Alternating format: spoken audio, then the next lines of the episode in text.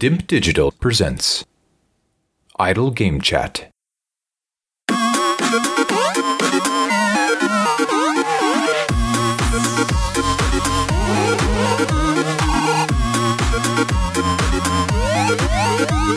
Hello, Apps here from Dimp Digital, and welcome to Idle Game Chat. This is the weekly video games podcast where we give our impressions of the video games that you can play today and react to the latest news from the wonderful world of video games. We are here every single Monday on your favourite podcast app and YouTube, absolutely free. We're also now curated on the world's best game site, which is Sifted Games. I'd advise you to head over to sifted.net if you are interested in video games. It truly is a, a great website to uh, to get your gaming news from and get all your all your all your bits and pieces curated. And there's a nice community there as well. On this edition, I'm joined by the former DIMP Digital Gaming Quiz champion. It's Pac-Man himself. It's Tom Adcock. How's it going? Good, mate. Not too bad, thanks. Good, excellent. So we're here sort of as an early AM kickoff for us. Well, it's not early, but some people would consider before nine early, like Adkins. Um, even on a work day, I don't think he's getting up before sort of half eight and then heading straight out for work. But weekends, you'll be lucky to get him before 10, 11. Uh, but we've been both up since six, sort of preparing. That's what we do. We put in the hours here at Dimp Digital and at Idle Game Chat to make sure that we uh, we bring the best content that we can. We are going to be grilling some games this week, so it's a pure sort of impression session, if you will. We've got Wonder Boy, The Dragon's Trap. No idea what to expect from that. That's a little Adcock edition. Maneater, which is something that I have recently played through. A Way Out, which I have played through um, when it came out initially, and now Adcock has managed to go through that. And then we're going to give our final impressions of The Last of Us Part 2. Completely spoiler free, very just general stuff. Not really going to talk too much specifically about the game, just going to recommend give our recommendations on whether you should pick that game up if you haven't done so already. So that'll be the very end of the session itself.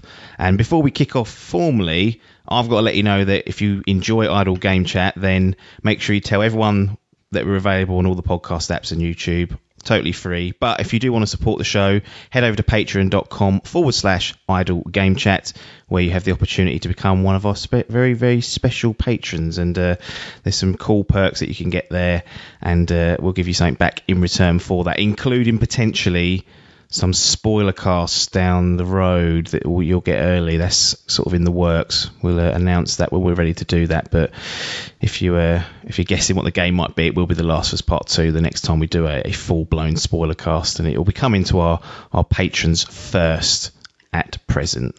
Right, Adcock, Wonder Yep. Boy, The Dragon's Trap. Now I got confused when you first said this game because.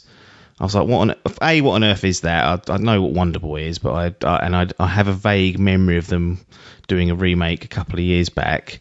And then as I was doing my research into the game, I realised that this actually is a remake of Wonder Boy Three in like the old school chronological order, and they've remade it.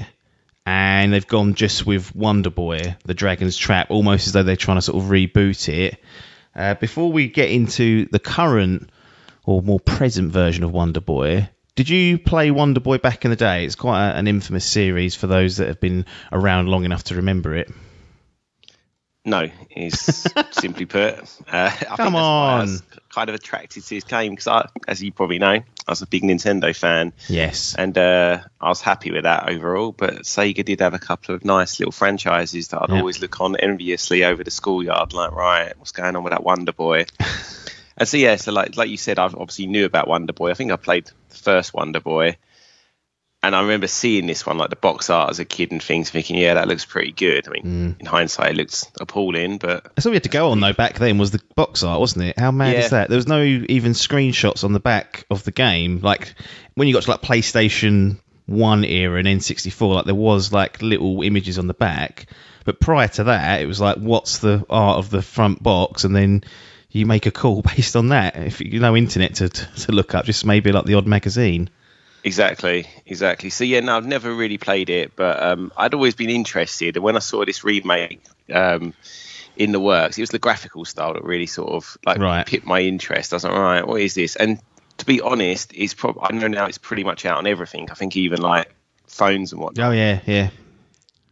It's, I think I've read that the Switch version has outsold all other versions. Jesus. But uh, I actually bought this, I think, pretty much on release, but it had been in my sort of backlog, sitting there rotting. Yeah. Um, so I actually got it on PlayStation 4. Oh, okay. Do you remember how much it was roughly? It's, I'm assuming it's not a full, you know, 50 UK pounds, 55 UK pounds job. It's going to be a much more sort of cheaper version of a game that you'll see. Yeah, I think as I got it on release, it was just like north of 20, but I think now you're probably looking more 12 to 15. Yeah. Fair enough. Fair enough. So, as I said, this is a remake of the third game. Now, I don't know how much lore they had back in the Wonder Boy days, whether they were genuine se- sequels or just like most games back in the day, sort of in, in the late 80s, early 90s, where they're just iterations of the same characters or the same main characters in a different situation. But how do we kick off Wonder Boy, the, the Dragon's Trap? I mean, what, what are we looking at here in terms of narrative? Mate, this game's surprisingly deep for a 8-bit era game. So Right. this game starts at the last, a bit like Castlevania 3 or whatever, one of those, or Symphony of the Night. So you Yeah. basically replay the last boss from, I guess, Wonder Boy 2, but you're fully overpowered. He can't really touch you. Yeah. You beat him, you know, as you would before, but this time you get cursed and uh, you get turned into a little lizard fella, and that's how the game starts. Right. That's So it kicks stripped you of all your that. powers. A bit of like a Metroid vibe, you know. You get stripped of all your powers. You're now like stuck as a little lizard running around, Yeah. and uh, yeah, you need to get yourself uncursed. Excellent. That sounds like a, an interesting start. And, you know, we're not talking Last of, of Us the Part 2 levels, but, you know, for a game of this ilk, you, you kind of don't expect too much coming out of there. You mentioned that you get stripped of your powers and, and whatnot. I'm, I'm guessing the game sort of lives and dies on its, its gameplay mechanics. How, if you're describing this to someone who's just never seen or played a Wonder Boy game, or even just this game, not even seen a screenshot of it, how, how does the game operate when you first sort of get control of your little fella? Yeah, so it's a side scroller, like every game in the 8-bit era pretty Yeah. much was. So, um, but think almost like it's like Metroidvania type deal where you've got like a little hub village. Right. from there, it, it, scrolls left, right, up, down, like your different powers Oh, you get. So yeah, there's, there's like five five levels, I guess. Like you can go anywhere at any time, but you're going to be underpowered or you're going to get blocked by you know the terrain. And then as you unlock the new, so but each time you beat a boss, you get the option where you get turned into another animal. So from lizard to mouse to hawk to Right. dragony thing. So you got five different characters, and then at some point in the game, halfway through, you get the ability to change yourself between those characters. That's pretty cool, actually. And I'm assuming they have different gameplay mechanics, like attached to each of those characters. Like, I don't know, the lizard perhaps can jump higher than what the mouse can, or the mouse can get through things that the lizard exactly, can't. the mouse can attach to like bit like basically go upside down and stuff, and like there's like bits of the, the world he can climb over. This is what I mean. The hawk can obviously fly. Dragon can um, breathe fire. There's um, what is stuff? There's one that can swim. I forget which one that was now. Like Mm. a, I feel like it was actually like a sort of merman thing. But yeah, so uh, yeah, so basically, you at first there's only one sort of you know path where you won't get absolutely blitzed. You go Yeah. there, you it's kind of like light puzzle solving as well. There are like a lot. This is what I mean when surprisingly deep. It's like a little bit of a narrative for an eight bit game. Um, Yeah. There's a lot of like um, puzzles. Well, not puzzle. mm, I'd say like medium puzzle solving. You know, like hidden doors, walls. Yeah. Um, there's a lot of like things that aren't particularly clear, especially towards the end. That you need to get a couple of weapons to unlock the last world, and sort of struggled on that for a bit. For a bit, like I did Hmm. manage to sort of bumble my way through, but wasn't really. You know, again, I was a bit like, right. Well, I guess they were a bit um, baffling back in the day. Actually, They were obtuse because they yeah, just, exactly. they weren't interested in how. There was no back then. There was no interest in giving you a game that was easy to complete. Really, it was all about you know if it's broken, a you're gonna have to deal with it. There's no patches, and b we don't want you to really complete this quickly. We want it to be tough. We want it to be hard. Like you go back to play those Mario games now, and they are to do that just natively with no save points is hard. Like without the warp zones, the like the really difficult games back then. That's what I mean. And like thinking of like a sort of seven or eight year old getting this for Christmas, Oh. like God knows when, 1985 or something. like no internet, probably no mates with the same game, sort of really struggling to be like, right, how am I getting through this? Because I, I don't know what I'm doing. Hmm. Like it's not. There are bits of it that are pretty difficult. Like the platforming and stuff is is relatively simple. Like the enemies obviously scale up, and you need to kind of keep up with that with purchasing art. Like this is the thing you could like purchase armor, like Yeah. weapons. There's uh, you know magic, all those kind of classic unlocks. So they're all there and ticks off. Um, yeah, I mean, you got any other questions that you want to ask? Or? Only, yeah, a couple of things. Like in terms of, you mentioned that you can go anywhere you want from the start, and then you might go down quote unquote the wrong path initially. Was there any frustrations with going through that process? Like you go somewhere, maybe you get a quarter of the way through, or even half the way through, and then you hit an obstacle, and you're like, oh fuck, I've got to go all the way back now and do something else. Is that ever it?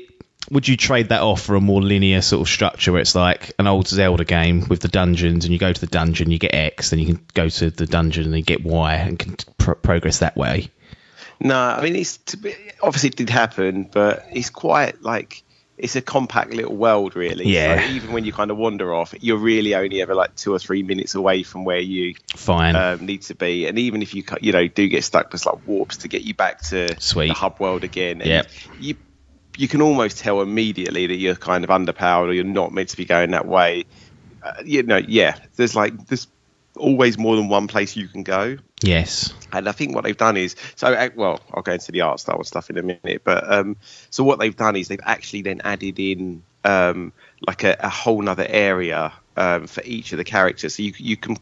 It's almost like story, and then each one's got a side quest, basically. Right. which Yeah. wasn't in the original. So often you'll you'll find these, and these areas are much harder than like the uh, vanilla game. So Okay. you kind you always sort of know you're you've kind of wandered into the wrong place when you're knocking around one of them. But you know it's up to you. You can I've done a couple of them. Um, and they just give you better weapon upgrades and whatnot, and extra heart containers like Zelda. Yeah. Um, but yeah, um, but the actual game. It, so I don't know if you've seen the graphic. I mean, it's an 8-bit Sega Master System game, the original. It looks pretty poor, to be honest. Mate, 89. Can't give it slagging off for that. Was that the year it come out? Yeah. Right. Well, it looks like it. But they've done this. Um, I think it's a French studio, and I did have a look at their games. I think they kind of specialise in these kind of. I'm just looking now. It looks really nice, actually. Mate, Like, it's sort of- beautiful. Yeah. One fella done it apparently, hand drawn art Jesus. animation. I don't really know what to describe it like, but I guess it is that hand drawn, cartoony.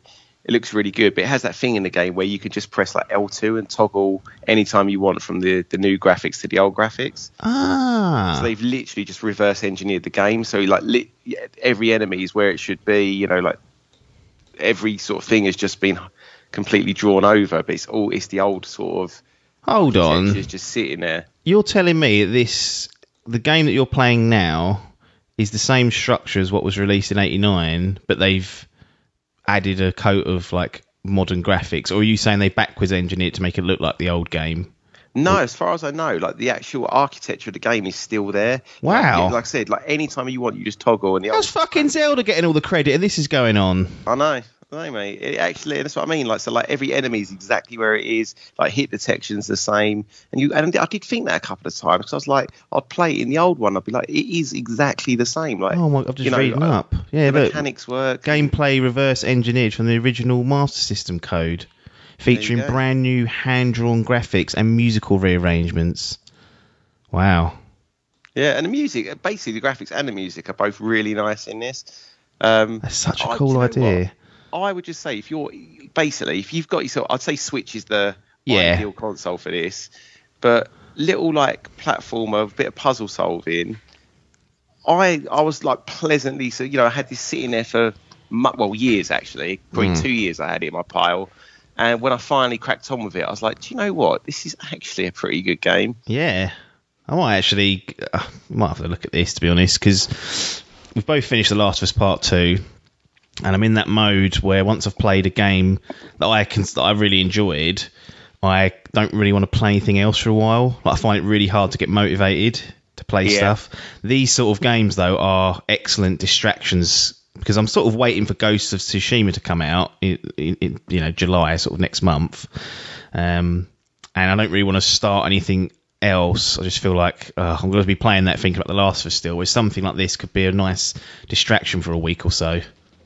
Exactly. I mean, to be honest, mate, yeah, you could literally do like one, get through one of the worlds like each night, really. I mean, if you know what you're doing, it's one of those games. As it is a Master System game, it can probably be bashed out in under an hour. But yeah, first it time took through. me like probably more like four or five hours. Really, it was I actually Nice. struggled quite a bit in some bits. Good. Does it, does it retain? I'm assuming they've made enhancements for like how you get to like changing your weapons and bits like that. And also, uh, one thing that back in the day was always difficult with most games was the saving, the the absence of checkpointing, for example. Do they add these sort of you know life enhancements to the game so that a modern player won't be like, oh, I ain't starting the whole fucking game again? Yeah, obviously, having not played the game, I didn't know, but I did read it, and exactly they've made those little quality of life improvements. So bizarrely, obviously, it does save, auto save every time you get like any sort of key upgrade or Nice. you know whatever, like beat a boss or get a new transformation. But you can still put in the same because obviously you can toggle. Yes. So there's like a church in the main um, um, town, so you can go in. Like it really does just auto save anyway. If you want to do like a manual save, you go into the church save. If you toggle back to the old graphics, you go into the church and there's your like 72 character upper lowercase numbers special characters password that needs to be put in. Oh, nice. So they've retained. God, why anyone would want that, I don't know. And then exactly what you said earlier, it's got all the little um, like easy weapon switching and things that just you know takes advantage of the extra buttons Nice. today's controllers have. Excellent. Is it, is it control all right? Like the control's still pretty solid, considering it's based on a game code that was. Yeah. It's almost four. What's that? How many decades is that? Three decades old. Yeah, so it's good. It's not, you know, like how Mario is just like, or like those old 8-bit Mario's are just like flawless still today. Yeah. This is a bit slower and a little bit more, um, how would I say, it's like jumping's a bit more like loose, if you know what I mean. Yeah. Um, so that, it, I mean, it just doesn't. Yeah, the bottom line is it just doesn't play as well as those Mario games No. But yeah, mate, it's for a game that's probably pushing what thirty-five years or something. It's hell. surprisingly competent, you know, the, and it's such a because I don't know how many people have played this. I don't know how many people have played this remake, but you know, it's it really does bring a game that many people wouldn't play. It makes it you know look bang up to date, and it just shows it is still a really like you know well playing game. Yeah. Wow. That's. Uh, I was expecting this to be like a short segment. In all honesty, like, I was thinking, fuck it, what's Wonder Boy the Dragon's Trap really going to offer? But the more you kind of started speaking about it, the more I was interested and. You know, it's run into a, a reasonably decent segment of its own. Any any other bits and pieces that, or any other side bits you want to mention about the game, and then we'll get into any thumbs up that it sounds like it's going to get at least one at this rate. Yeah, um, no, I think that's about it really. I would just say if you can find it for that sort of like twelve pound mark, Yeah. I would definitely get it. I'd recommend it on Switch, but it was absolutely fine on PlayStation as well. just feels like you're wasting the PS4, doesn't it? Like, Exactly, imagine getting yeah. like the PS5 day one and booting this up and being like the real power of next gen. It's just that perception. Exactly, I mean, exactly. My nephew said it once. He saw me. He goes, 65 inch TV, like 4K HDR. He goes, I see you playing Tetris. He's like, what you do with your life? And I was like, right. Looks bloody nice Yeah. though. Bloody nice looking. Well, yeah, and it also doesn't make my uh, PlayStation sound like it's going to fucking go to Mars. it's Oh, like, God. Yeah, they that better be better be sort. I, I wonder whether the size of the PS5 is just to help with ventilation and you know that that noise. You I'm can hoping so. you can correct it by opening the bastard up and then putting like new thermal paste somewhere. One of what, what Dave Hogsworth, Dave Salmon's done it, and um, it made his a bit quieter. And Adkins has been getting really annoyed with the, the noise that his makes, and he was tempted to do it before the last us, but he, he didn't. It's one of those things where you don't really want to do it in case you break it, I guess. Yeah, imagine that. Right, right, you're just in the middle of a game. We're about to start one of your favourite games potentially, but interesting. So, Wonder Boy: The Dragon's Trap. Are we going to give it uh, thumbs up, thumbs down, As you thumbs said, mate, middle? one thumb up. It's a decent little platformer, platforming adventure game from the 8-bit era, bang up to date by those French bastards. Done a nice job here. Excellent. Well, I'm, I'm interested in that. I mean, I know, I know, I've got games that are already in my library that are like a Celeste, for example, that might be good to fill this little gap until Ghost of Tsushima arrives. But 100%, if I see this on offer on that Switch, I'm just going to get it because it sounds Yeah. like a, a really intriguing little game. Um, I'm going to move on to Maneater, which I played. So I will sort of hand over the, the duty of questions and intrigue over to you. Um, so I'll, I'll let you sort of start if you've got any initial queries or questions around Maneater. Yeah, well, I, I knew this game was coming. I didn't know it actually got the full release though. Actually, and Yeah. I'm a reasonably big shark fan. But then I met you, and sort of, you you actually sort of make me hate sharks and Jaws and whatnot because you fucking love this shit. So I love them, yeah. even if this game was absolute toot, it was getting a, a big playthrough from you. So It's getting 10 out of 10 regardless because it's got sharks in it, yeah. I know broad strokes like what this is. Is I saw a trailer, so it's like open world. You're Yeah. a sh- is it? Well, so my first question, I guess, then is this like a sort of ramps up version of that game I had on my phone where you kind of keep upgrading your shark, fighting bigger bosses, giant crabs and whatnot? I tell you what, it's it's it's not, but it does share some of those attributes. I.e., that in my sh- brain, when I saw that trailer, that's what I was thinking. I was like, and I wasn't. That was fine by me, by the way. Yeah. I like that game. I would say it it doesn't borrow things. It's just using like that game was using like quite straightforward RPG mechanics. Like you build experience and you get bigger and bigger. So in this, you you assume control of a, a baby bull shark, um, Yeah. like a pup.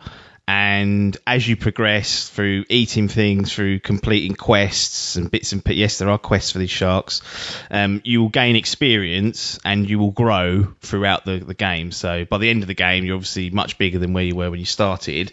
Um, and it has some really kind of like traditional role playing elements in there. This is all right. So one thing, this I'm a big fan of sharks. We all love sharks. If you don't like sharks, you need to sort yourself out. This is not a national geographic kind of simulation of a shark's life. Okay, it's a tongue-in-cheek video game, almost in some essences like a sci-fi take on a shark's life, basically. So Okay. forget Shark Week and all the all the real footage and stuff. This is a video game where you play as a shark, and they've, they've gone for the, the the side of making it as fun as possible because you can upgrade your shark with various components. Like you can unlock, for example, like bone components, which change the look of your shark. So you might change the jaw of your shark to a bone component, and his teeth will be like a bit more like thicker and, Right. and whatnot. But what that does in the gameplay is it, it, increases your like brute force, your brute power. Okay. Um, things like that, and then when I was talking about the sci-fi stuff, there's another upgrade sort of set of. It's almost like armor. Imagine this stuff as armor. It changes your look, Yeah. changes your stats. One that's electricity. So when you buy it, it will disperse electricity into the water and stun your enemies. There's a poison one. So there's all these different kind of there's about four or five maybe of these different sets that you can accumulate and get from carrying out various different quests and bits and pieces in the game. It's much more like and don't you lose your shit when I say it, it's much more like a GTA version of a shark game than it is um whatever that game was called. I can't remember what Big Shark yeah, upgrade. Hungry So Shark whatever, yeah. open Okay. world, like quests for you to do, and has that upgrade path that you can you So can fill. Even has a wanted system on there. So if we're talking GTA, Fucking. you know. So and what? So when you're swimming around, is there like like a mini map that tells you where your quests are, or like how do you unlock these quests? Are there like side quests? And things? yeah, yeah, there's like there's tons. There's not tons. There's, there's about six different types of quests that you can do. It's like a story quest where you'll go and visit like this. He's basically you've got an arch nemesis who's like like basically Quint out of Jaws. Nowhere Yeah. near as well acted or anything like that, but he's like a shark hunter. He hates sharks. Blah blah blah. blah. So the, the main story quest focus on like you visiting him and checking in with him, seeing what he's up to. And the way the story's told is that is actually it's mainly following this. I think his name's Scaly Pete. Scaly Pete, yeah. I mean, it's mainly following that's him. Quint. That's the that's the enemy. Yeah, it's like the main sort of Quint version. And the way it is is presented and shot is it's like they're doing a documentary on him.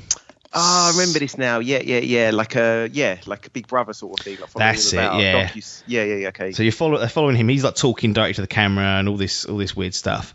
And then when you're in the water yourself as well, like when you go and unlock a, a collectible, for example, there's like landmarks that you can find under the water that you can buy, it and then it'll like activate, and you'll find out like it's a load of like people that are on a boat that it sunk and they drowned. And it'll give you like a um, like a narrative, vo- a visual of a voice, sorry, narrative sort of snippet of that particular uh, landmark. So everything in the game, whether you pick something up, whether you activate X, there's a narrator that's talking you through this, which right. in RPGs, and this is not a long game by the way, but in like long RPGs, what they sacrifice is that when you pick up like a collectible, you have to fucking read it.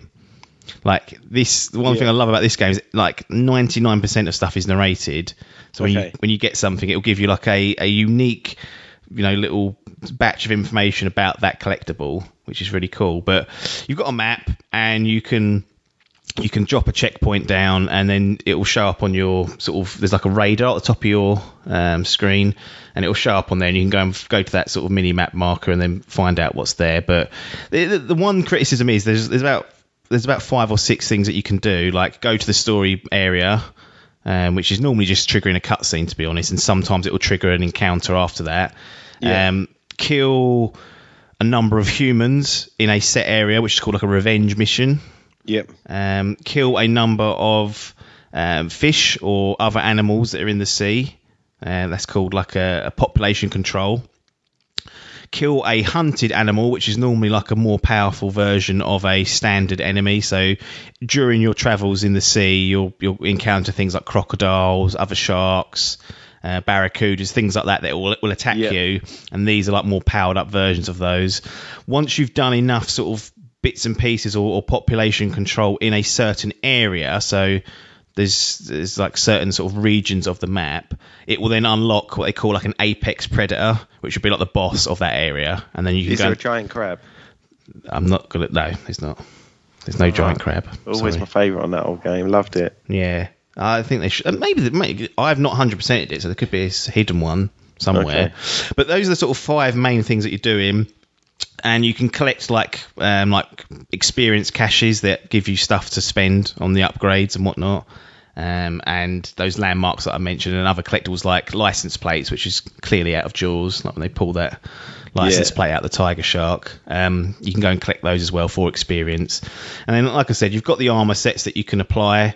You've got other little upgrades that you can add, like to your organs, like you can add like extra health and things like that. And then you can upgrade those items in your sort of in your shark to make them more a more powerful version of said um, item.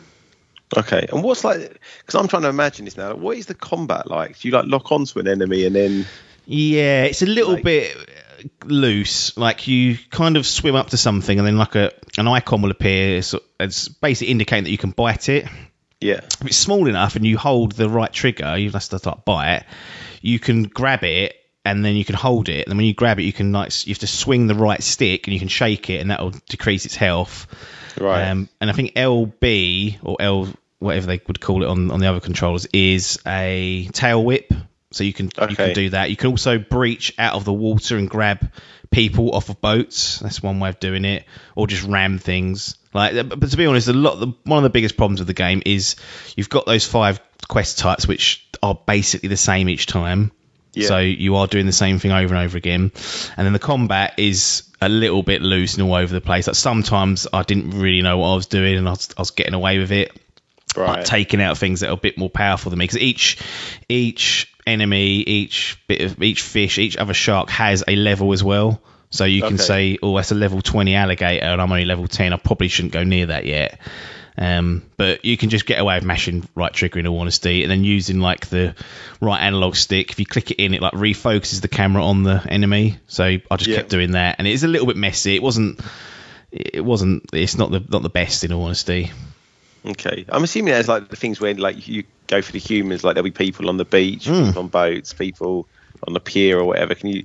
Is it like you can smash those things up and? Yeah, yeah, you can like you can get on. So again, was talking about it's not a realistic simulation of a shark's life. You can jump onto land and sort of hop around and get people off the beach if you want. You can only do it for a certain amount of time before you start like suffocating. But You can do that, and yeah, you can like attack people's pedlos, sink it, like watch them swim around, and then just pull them under and drown them, and then eat them. Um, yeah, you can destroy pretty much anything in the game that's on the water moving around, so that's quite fun. And if you do enough of that, if you start causing too much mayhem to like the human side, the wanted level system will kick Right. in, and they'll they'll send like hunters after you. Um, and if you destroy maybe half a dozen of those hunters before you kind of lose your wanted status, it will trigger a um, like a like a headhunter, like a bounty hunter. They're called. They Right. come along, and they're not really much more of a challenge than the standard kind of like hunters that come after you. But there's like a named person on the boat, and if you can get them and kill them, you you get you kill them and you get a reward at the end, which might be one part of an armor set and a load of experience. I think there's maybe twelve of those. So as you work through like the levels of bounty hunters, you'll get different people, and then if you get them all, you get all the, the the rewards that come with that. Do people like? Can you like stick your fin above the water and sort of shit people up a bit? Hmm. People like you can. Yeah, you can do that and swim past, and then you can hear people like reacting and trying to like swim away. And yeah, Right. they do react. I mean, the AI is pretty turd in all honesty. Like they don't do a lot to get away. They feel like they just they don't get out of the water a lot of the time. I think you just you'd immediately like bolt for the beach, but they sort of just swim sometimes further out to sea. And I'm like, right, you're playing in my world here, you're gonna get taken down for that.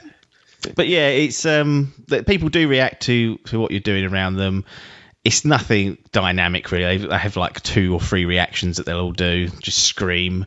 Like and again, the people on the beach that I've just jumped on and just snatched their friend off. They don't head in inland. They just sort of stand there, go. Ah! It's like, well, I'm going to get you now, aren't I? Right. So I've got a few questions. Like I'm going to just blitz you, but they're all sort of around the same theme. So do you know who made this? Do you know how much you paid for it? Yeah. It sounds like you completed it, but didn't 100% it. So is it more like a game that's good for a half an hour blast, or is Right. it actually Yeah. like? Because I'm starting. It it sounded quite positive at the beginning, but now I'm like, well, hang on a minute. This thing's It's- so hot now. it's kind of what you ex- it's, so Tripwire Interactive developed it. I've never played any of their games before, so I had no real idea what to expect. They've, they've published a few games, but the developing side, uh, I think the best rated thing they've got was Killing Floor. So in Killing Floor two. Right. Anyway, so they developed it. I paid thirty two. It's like thirty three pound fifty. It's a really weird Oh. price. That is a weird price. What's that? I think it's because it was pre ordered. Okay. So I've got like a whatever percent discount, and it just automatically applied to that. The game itself, like the main game, is about ten to twelve hours. Okay. Like that's what I've I think I've basically put in from start to finish of like the main quest. I've still got probably about another two, three, maybe four hours of like collectibles that I that I may go back to because the, the- so here's the, the you can't sit there and play this game for six hours straight. It's not like one of those games where you're going to get drawn into it. On your first session, you might because you'll be like, oh, it's all new. I want to kind of just get my Yeah. you know, get my bearings and whatnot. So the first session, I definitely put like maybe two and a half hours in, but after that, it was short blasts of like an hour, hour and a half tops, and not even half an hour. But that kind of plays into the game's favour because just being able to jump onto a game for half an hour and do something is absent in a lot of games these days. So if you are looking for like a side project, like get this, do like the initial tutorial, get comfortable with the controls, then just pick it up what once a week, twice a week for like say you've got half hour before you go on a bike ride, hop on, and then you'll have a bit of fun. You'll turn it off, and you won't you won't get too bored of it. But ya. don't get you won't get sucked in, I don't think, and, and do it from like start to finish in one session. The Madness people that, that do that. Okay. Uh, is there anything else you want to tell me, or should we go for a score? Um, is there anything else I would like to tell you? Um, like I said, I mentioned the, the, the narrated bits and pieces. That's really good. Like the RPG leveling up, that's part of it as well.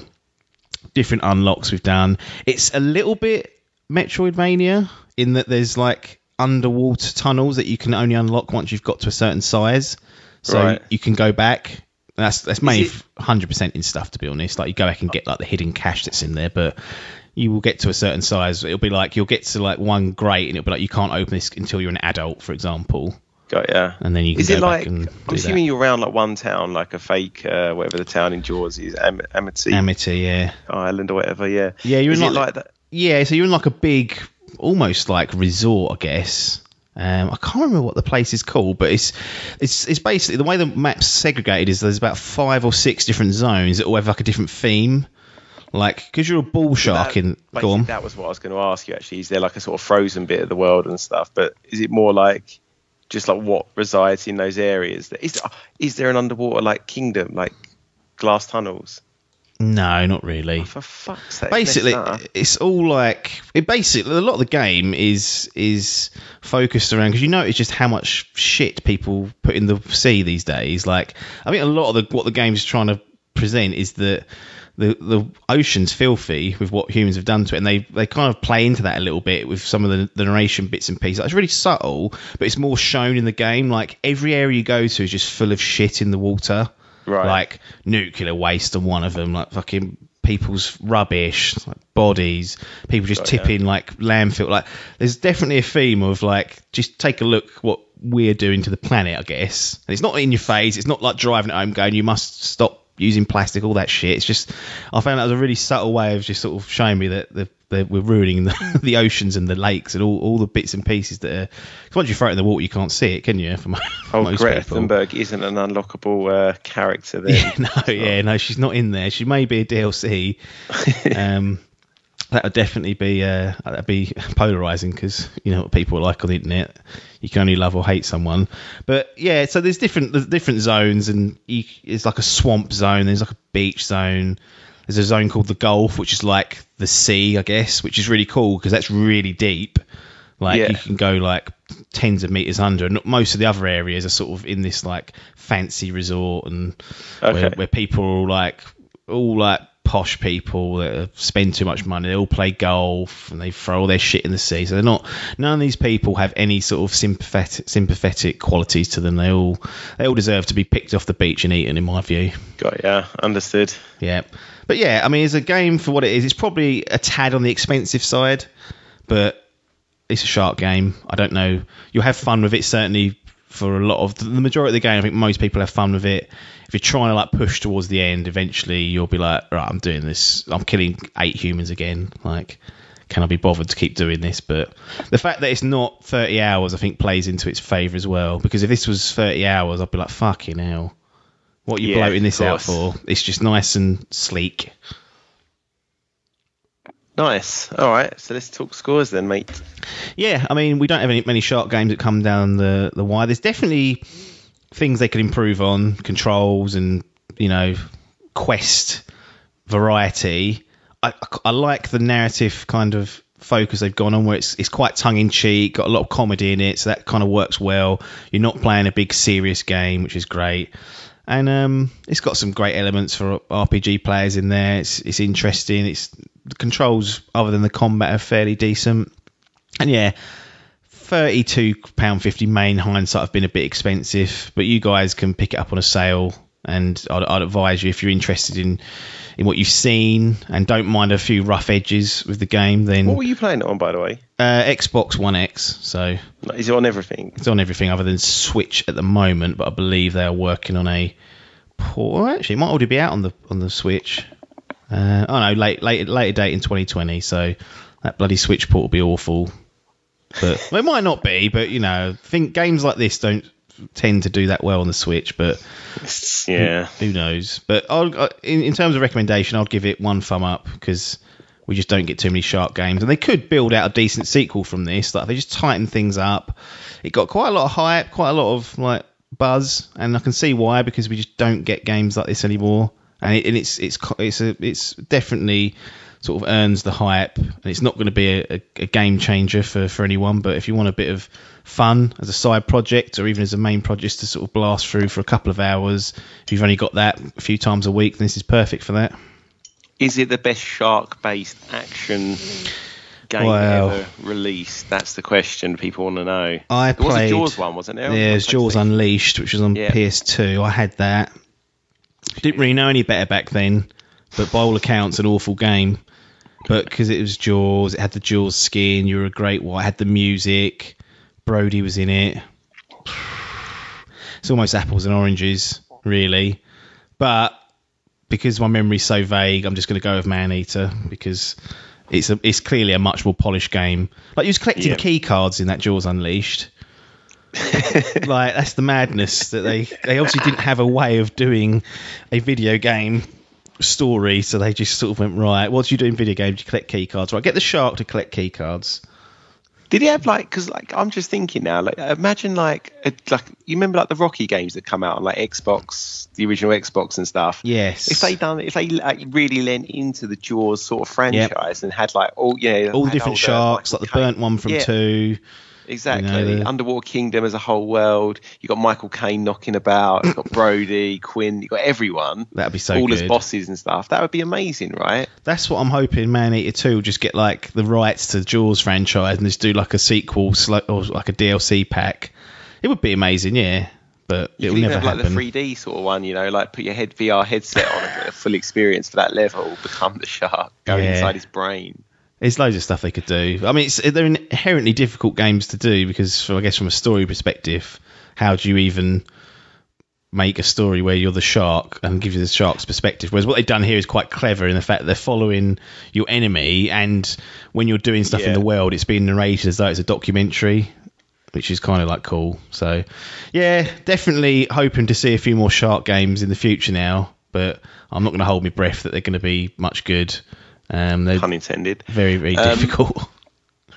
Oh, yeah, I agree. Like they are probably difficult to do, but also something inherently fun about playing as a shark. I don't Oh, know yeah. why. Just like I'm up for this. I'll be giving it a go. If it, if it comes, if it goes down price, maybe Yeah. to sort of 18, I'd be, I'd jump on this. It'll be there soon. By the end of the summer, it'll, it'll be there. So I'll um, I'll send out a little reminder if I see it.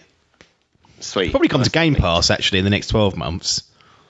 It's one of those. Yeah. It's got to be one of those games in line for that. Like after it's had its initial run, like why not? Everything comes to Game. Pass eventually. But um, we're going to move on. A way out. Co-op only. No other way of playing this game. Split screen only as well, isn't it? The whole is the whole game split screened? Yeah, even online? Well, I imagine so. Yeah, because it was online. Yes, it must Yeah. be then if you're playing together. So, how did you get wind of this game, and why has it taken? If you got wind of it early doors when it was like initial release window, how's it taken two years to to get hold of it and, and start playing? Was it just finding a, a person to play with, or did, was it something that only came to light recently? I think I knew that. you Obviously, I heard your review of this, and I knew Yeah. you'd played it. But obviously, knowing you played it, I was like, right, who am I going to play that with? So I'd have gone through it again with you. Well, I didn't know that, did I? So, anyway, uh, another mate actually had it. He hadn't played his Xbox in years, and then got furloughed, so was looking for games to play. And he was like, Yeah. right, got this way out. And uh, I was a pretty big fan of the Prison Break series. Oh well. yes, of course. one and two, perhaps. After that, that really fell off a cliff. um, How many did they do in the end of Prison Break? Do you know what? I swear someone sent me a. Five? Because I forget now because they had little mini movies and stuff. But And they've done a recent one. Do you remember they like did it again like four, three years ago or something? Yeah, so they read. Oh, yeah, so Prison Break 6 apparently Oh God. has been teased, I think. But I think there's definitely four full series. Then I feel like there's like a little mini movie. Then I feel like there's another like six episode run, which I haven't seen. I mean, that that show is like That's everything absurd. that was. It's like the, at the start of that kind of new golden age of TV where things started to, you know, it was real cliffhanger stuff and budget was pretty high. But then it suffers in that there's way too many episodes a season, Hmm. and then the success of it just kept, made them keep barreling forward, and all the characters then had to, you know, they've done a thing where they just write the characters back in, even though they had no logical sense of being around still, like four seasons in, and then it uh, became like the A team. That's uh, yeah, I've got mixed feelings about that show. But the first two seasons, I think, are really strong. Yeah. And then obviously, so this game sort of riffs on that. I think it's Oh, yeah. they must have been fans of it or thought we'll tap into that market. And obviously, it's pretty unique. As you say, co-op only. Not many games like that. So It doesn't even let you play it solo, and I, and I know that'll annoy people. They'll be like, "Oh, I want to play it. I want to play it solo," but I don't know what your opinion is. I think after you play it, you realise why it's co-op only because it just a mechanically it probably wouldn't work, and b you'd lose a lot of what the game's about. Yeah, absolutely. Yeah, I mean, yeah, be, if you were having to play as both characters or the other character was computer controlled, Mm. it would strip. I mean, I've got mixed feelings about this game anyway, and yeah, it would strip the fun out of it. Basically, like the fun comes in that, you know, if you're like in your cells and you're digging, there's somebody, an actual player, is telling you, "Look, shit, the guard's coming. Stop, stop, get back into Yeah, bed." yeah. jump into bed. So Yeah. that is that is where the fun comes from, basically. Yeah. Did you pay for the game as well, or did you just play off like your mate's sort of Yeah. spare copy? So he had it. I think he'd borrowed it. I don't know. But um, then yeah, I just had to download the trial. That's Part it. of the trial lets you then just log in and play. Yeah, That's so- good, isn't it? How good is that good. for a co-op only game? They've they have they've sacrificed potentially a percentage of sales there to make sure that you haven't got to be both financially penalised to, to play the game. I think that's a really good method of doing it. Yeah, I mean it's the it's the fairest way. But then it wasn't like that. Because I bought Man of Medan, I think. Right, I got I stitched up with that. They they stitched me up. Basically, if you bought Man of Medan early, Right, you would get ya. like a one. I think it was just a one-off like friend pass to pay play through the game cooperatively. And because I bought it late, Got ya. it didn't happen, and then you had to go and buy it, which I apologise for. But I think ultimately no, I it may have been It was worth fine. It it. was cheap as well. But that's what I mean. Like this one, they do do it nicely. It's, Yeah. Yeah. It's just there for you.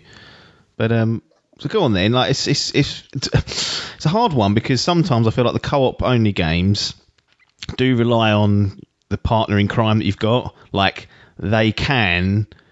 I'm not going to say make the experience, but I've had experiences co-op wise where they've ruined, not, not intentionally, but it felt like they've sort of spoilt the experience slightly for me, even from talking or whatnot. But without naming any names or shaming anyone, did you have a, a good experience with your partner in crime for a way out? Yeah, it was fun. Um, I think we definitely enjoyed. So, I mean, I won't go into any spoilers, but basically, it almost follows the prison break theme. Obviously, at one point, you do manage to break out of prison. Yeah, most people think the game's just about the prison part. It's not. Yeah, it's very short. And that, to be honest, that's that was my problem with it initially. Is Yeah. that you kind of get out of prison way earlier than I was expecting. Because I know from the trailer it does show you on the run and stuff. That's why I don't think it's a spoiler. Yeah. But I figured that would be like late game. It's not. You're out of prison pretty quick. Like end of Act One, pretty much, isn't it? It's like you're yeah, out and about. Exactly. And then eh, the uh, you know it's like the, the adventure they go on. There are a lot of like slow bits. So it kind of has a bit of everything. It's like kind of Telltale esque in that you'll be wandering around like a little like small part of a like a gas station or whatever, and there'll be a few people to interact with, and one of you might have to make a. So basically, yeah, say me and you are playing, as you know, it might be prompting me to go and make a telephone call to my wife back home, and then you need to get the car ready or go buy a gun Yeah. or something. So you can kind of go about do your business, and you you can see what the other person is doing the whole time, um, and then like more. Uh, then that same kind of scenario, but with puzzles. So you'll be in prison, like I said earlier, and there'll be a guard walking while you're digging for your cell, or you'll have to steal something from the wood shop, and same thing, you'll have to like get a, you know, distract a guard to get something metal through a metal detector. So there's some kind of cool things, and it works. You know, if you've watched Escape from Alcatraz, Prison Break, any of Yeah. these like Great Escape, these movies, it kind of riffs off all of those. So Yes. you kind of just know what you should be doing, and it tends to work. Um, there'll be like little like fight scenes as well. You get into a scrap in the prison yard and that, and it. So like, basically, when it's fun, it is a fun game. I mean, Mm. mechanically, it's probably a bit clunky. It's It's much more of a narrative game, isn't it? Yeah, than what people yeah. might expect. There's, there's, there is action in it, but you're primarily kind of just either puzzle solving or uh, you know ingesting the story and the relationship between Vincent and is it is it Leo, the other guy? yeah, that's it. Yeah, Yeah, and um, yeah, I think that's uh, one one thing to point out is that it's more in line with a narrative type game, like a like a Telltale almost, than like a straight up sort of third person action or shooting game. It's just not you're just not going to get that here. Yeah, it's like it's, it's as if Life is Strange had bolted on That's some it, sort of yeah. little action bits, and Yeah. so that, those bits then kind of tend to not like there's bits where you're driving a car, and GTA it's not like it it it really isn't like fun or or like smooth. It's like a right old clunker. Yeah. You just like, and you, I mean, it's quite forgiving, I guess. Like most things only take you one or two goes, and you'll sort of bumble your way through. But yes, I think I played it with someone who like was on the same wavelength as me. Like, you know, he watched all the story. He wasn't interrupting or anything, Yeah. and you know, probably similar level of poorness at actually playing games. So if one of us struggled, we'd both be struggling. So that was all fine. Um, I would just say the game. I think the game started strong, and I don't. I'm not going to say anything about the last sort of chapter, but we that was quite fun as well. I don't know Yeah. if you remember what happens towards the end. Yeah.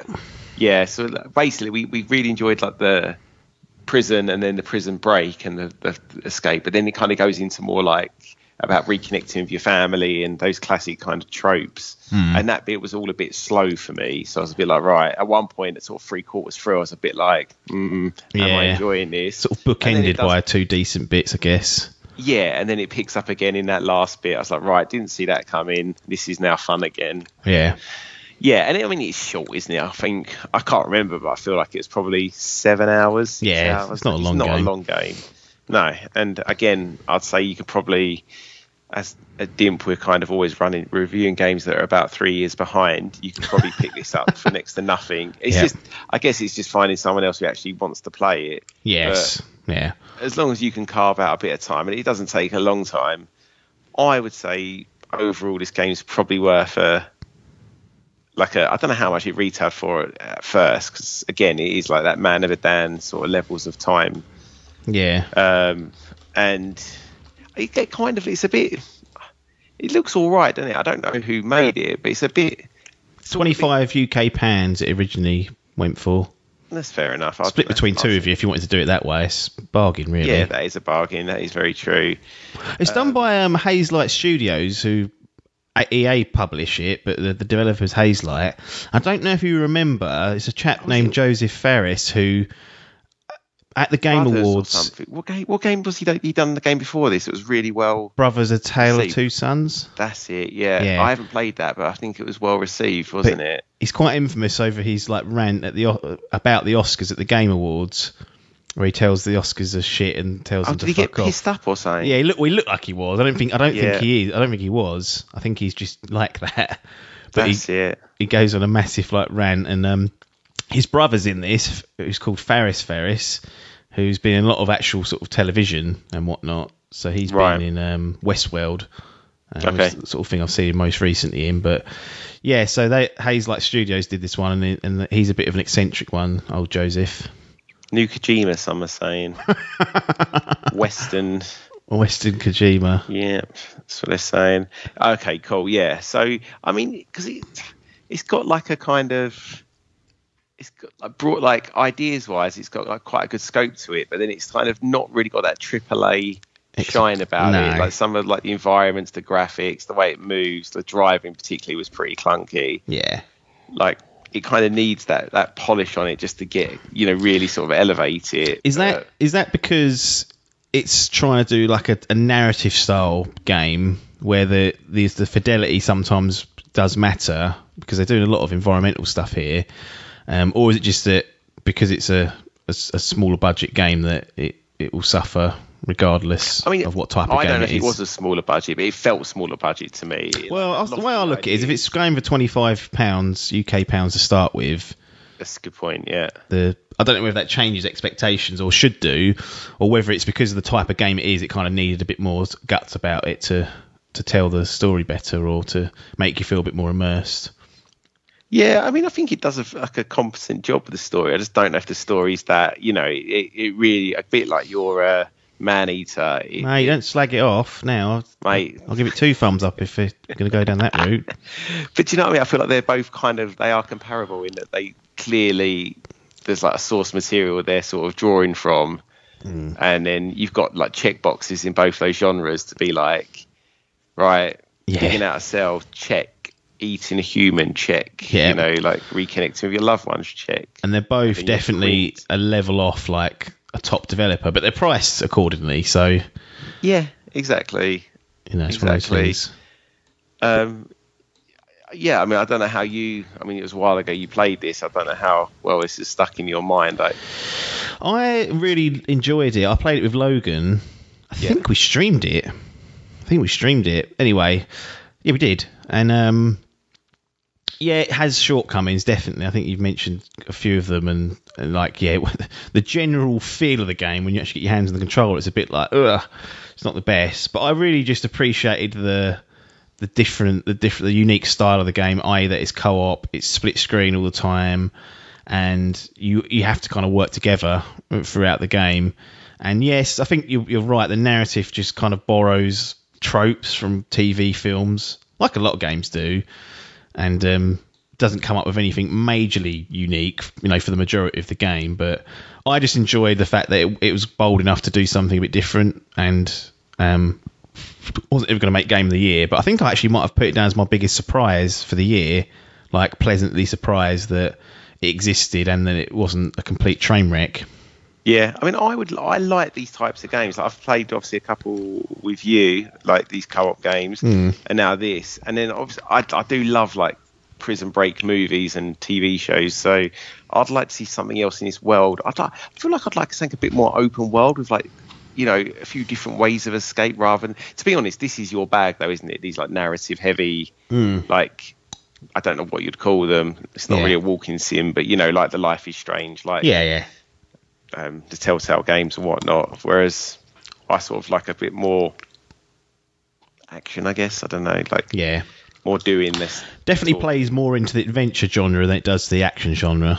Yeah, Right. agreed. What would you What would you give it as a as a final verdict in terms of thumbs up, down, or in or in the middle for I a think way I out? give it two thumbs in the middle. It was Yeah. completely like passable. Um, if Neutral. you- yeah, again, if you- fence if sitting, you- isn't he? Is he fence sitting, Alan? Yeah. He said yeah. he said yeah.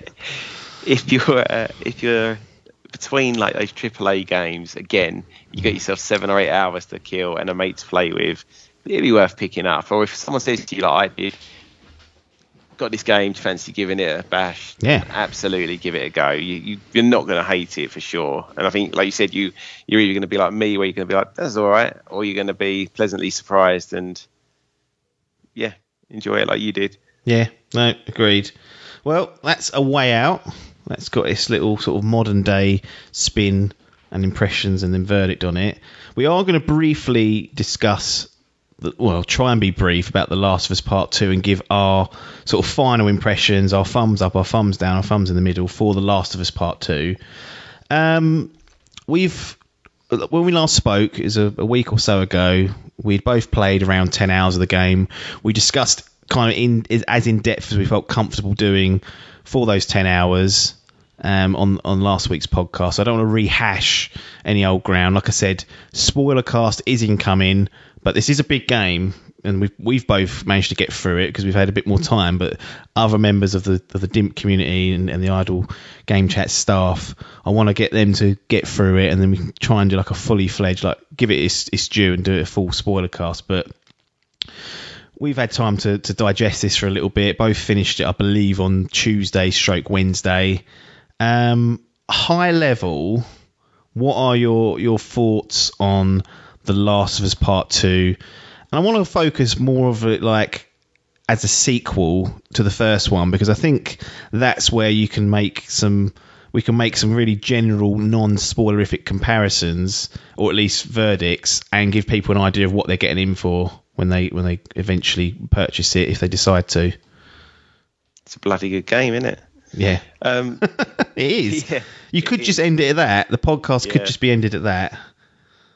I think like so gameplay wise, I feel like everything they've done is enough. Like, I haven't played The Last of Us one now for probably four years or so, but I probably wouldn't want to go back now with these like Yeah. mechanical improvements, like gameplay improvements, because Yeah.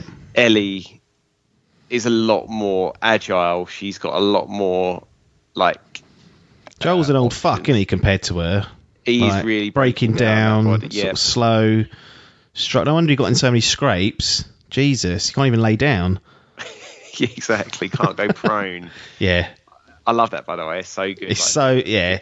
It's such a simple thing to add, but it makes it gives you so many more options, and they just and the design of the encounters and the levels definitely complement the new kind of gameplay mechanics and give you far more. and that's what I mean. That's again like where you you got like you know like multi, multiple like levels. Like you'll be in a mall with like three or four levels with enemies everywhere.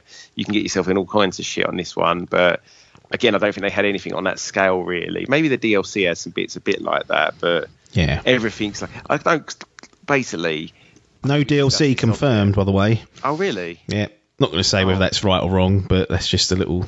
Little Well, bit of considering I've sold my copy, that's definitely right. Thank you, naughty dog. Um, I would say that um, I think we discussed this off air. So, like, they could, and like most games and films and anything really, when there's a sequel, they kind of just like looked at what worked and they go, right, keep that all in. Mm, Um, and make everything else bigger and you Yeah. know more explosions, and they just haven't done this year. I feel like they've. I mean, I heard that they started making this just one year after the Yeah. first game was um, released, which surprised me because I feel like there's so much like thought that's gone into this, and they really like the first game ends. It's kind of like a one and done to a point. you can, yeah. A lot of people would say, "I'm happy with that." Walk away. Yeah. Like you've got that massive question hanging over about what Joel did at the end of the first game that Mm. obviously, you know, could be looked at in a sequel. But in my head, like the way I envisioned what they would probably do was nothing like this, like No. story wise. And I think they, they've what they've tried is so bold here and like ultimately they've pulled it off. I mean, I think it's going to be um, jarring and it's going to, you know, it's going to really put some. I think you've said the same. It's going to really put some people off. Yeah, But overall, I'm so happy that they went with something like this rather than just play Yeah. it safe. yeah. Agreed. Yeah, I mean, I think the way I I look at it is that the the gameplay mechanics do make the first game feel like ancient, even though it's technically not. So I don't know if that's a, a, a damning indictment on the first game being a bit behind the times, potentially in the gameplay sense, or whether this is really kind of knocked out the park. It feels that that they've definitely evolved that side of things. Which, if you're playing moment to moment, you're gonna you're gonna appreciate all the changes they've made on the on the gameplay front and just expanded it as well. They're not just added new mechanics; they've expanded and made things bigger for you, so that you as a player have more options and more opportunity to impose your will on on the encounters and when, and the narrative side of things, I feel like the the first game was like maybe like I'm not going to say movie quality because people are like, well, it's not as good as that, and it's like, well, I know they're not, but just for the sake of easy comparisons, like movie level quality narrative, let's just call it that, like really good, like you said, like it's a pretty like the story itself. Actually, if you think of it, it's you know the relationship between those two, Joel starting to sort of revert back to having a, a normal human feelings and whatnot. Like, it's, it's something you could put into a movie. I feel like Yep. this, the, the Last of Us Part Two, is like television levels of narrative. Like it feels like two really good seasons, maybe three seasons of good television packed into like a 25 to 30 hour game, and the quality is just on another level. I've always I've been saying for years now that TV is far outpaced. Um, movies in terms of the, the storytelling and the narrative simply because you spend more time with the characters.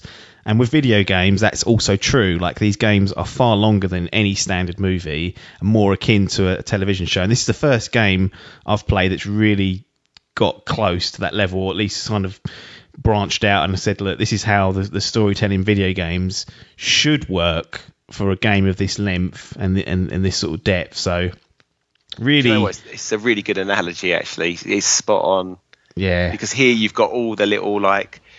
I'm not going to say anything about how the narrative works, but yeah, there's so much there for you to unpack and unpick through the Yeah. files, notes, diary entries that tie everything together like a really sort of good season of TV. yeah Like almost like you can play the game without doing that and you'll still have an absolute blast. But if you really want to sort of, I, I feel like this game really warrants a second playthrough. Oh, yeah. Once Yeah. you know, you know, like watching a sort of complicated film or whatever. Um, when you know what's actually happening big picture, you can then concentrate on those little bits of dialogue that you've kind of not picked up on first time Yeah. round, and you'll get so much more out of it.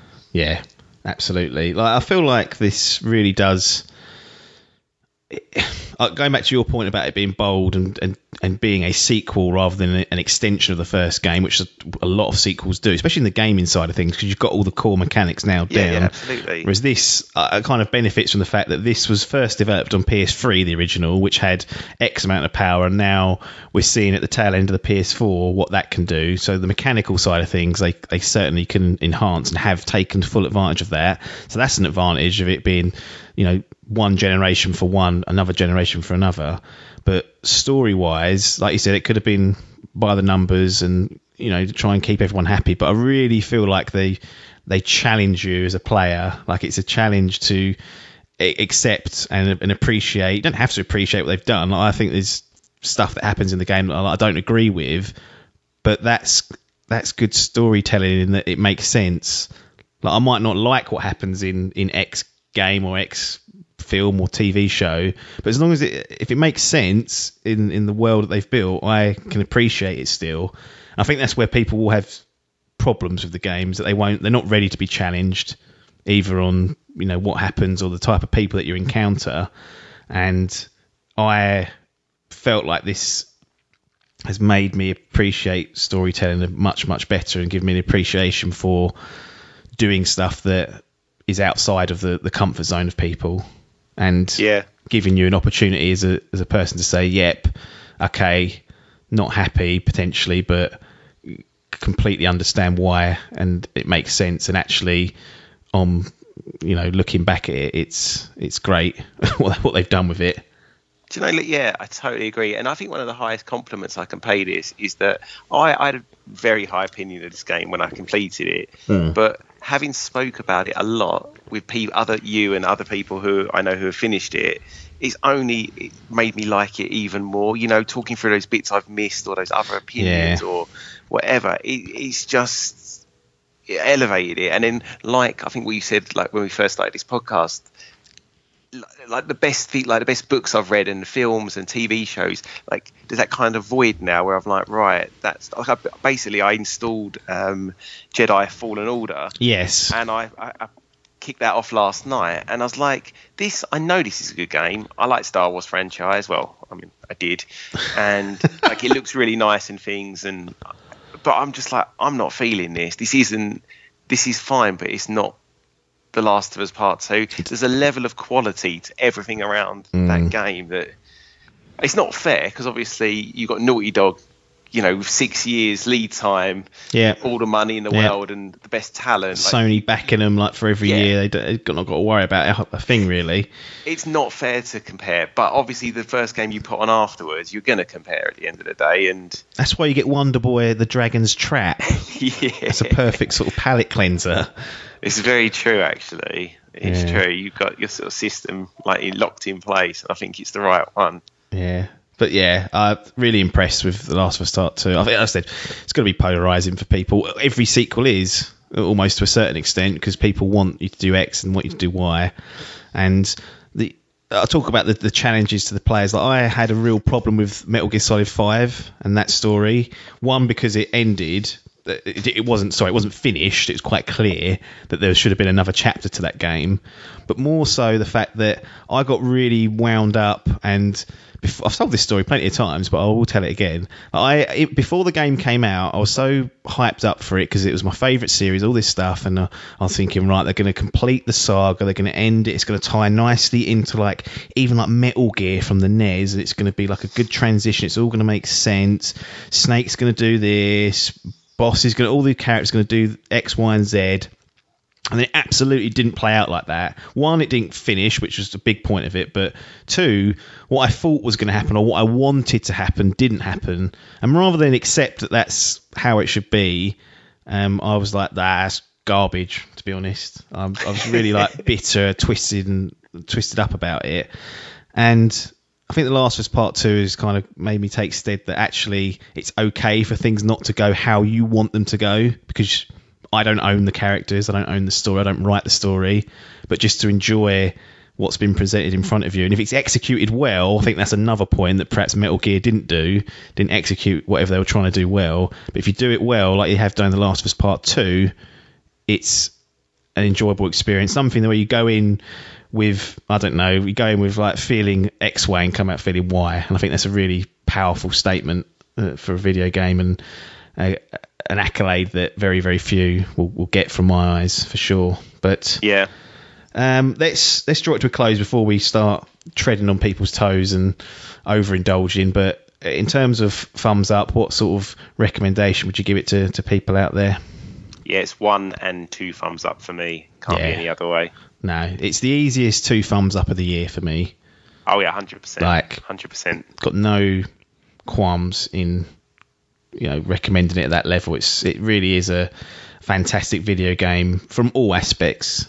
And uh, looking forward to getting the other boys' opinions when they finally finish it, and then looking forward to sharing those with you on our aforementioned spoiler cast, which will be coming at some point in the future. But I think we're going to close this session down. There's four games grilled, all of varying quality, all of varying price, and uh, we've probably ended it on the best game. Wouldn't you agree? Hundred percent.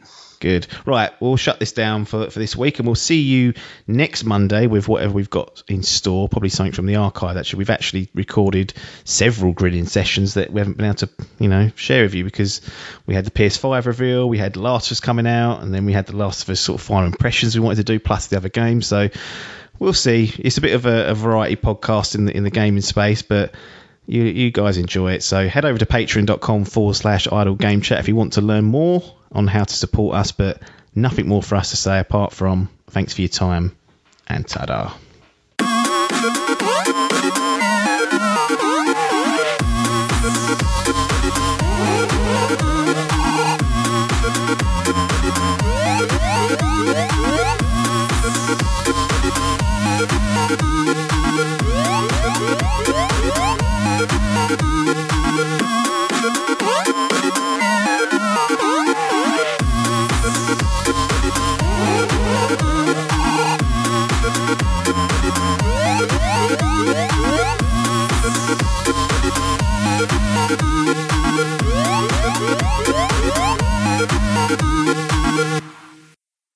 This was a DIMP Digital production.